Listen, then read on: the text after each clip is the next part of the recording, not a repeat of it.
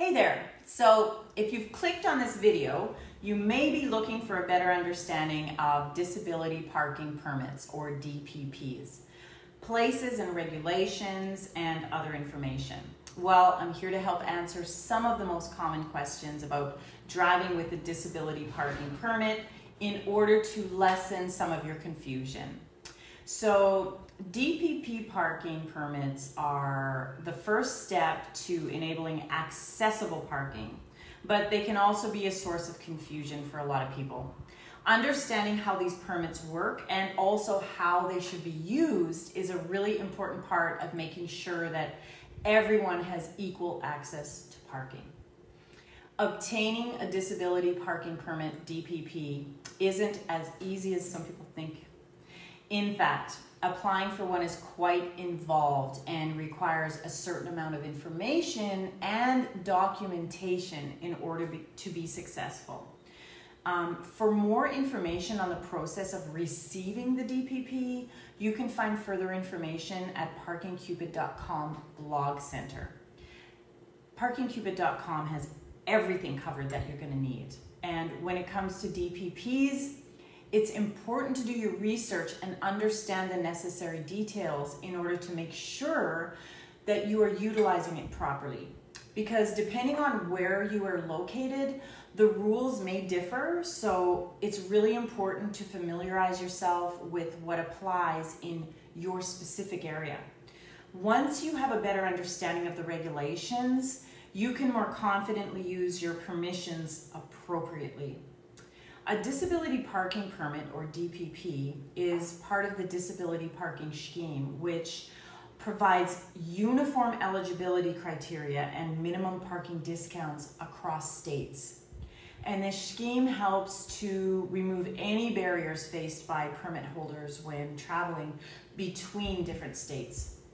The implementation and management of the scheme is overseen by state government and so for more information regarding the application process, cost, eligibility, and usage requirements for permits in your state, please contact the relevant government body.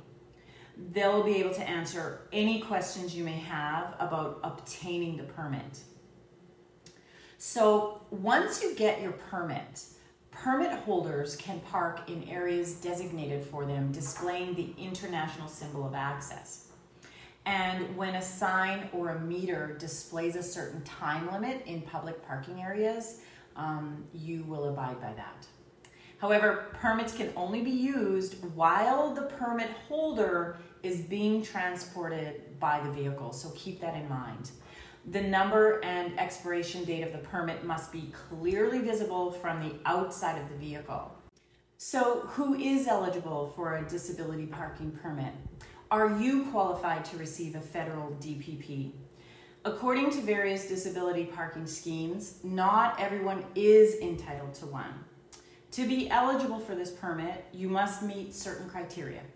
And the list is long, too long to um, give you here. So if you'd like to look through all of that information, the full blog post with all relative criteria and more is available for you at parkingcupid.com in the blog posts. And I'm going to add that link in the description below for you. So you can just click the link and you will be taken straight to the blog post. Um, so now let's take a quick look into how to apply for your DPP. The DPP has evolved significantly since it was first introduced with three major versions now available.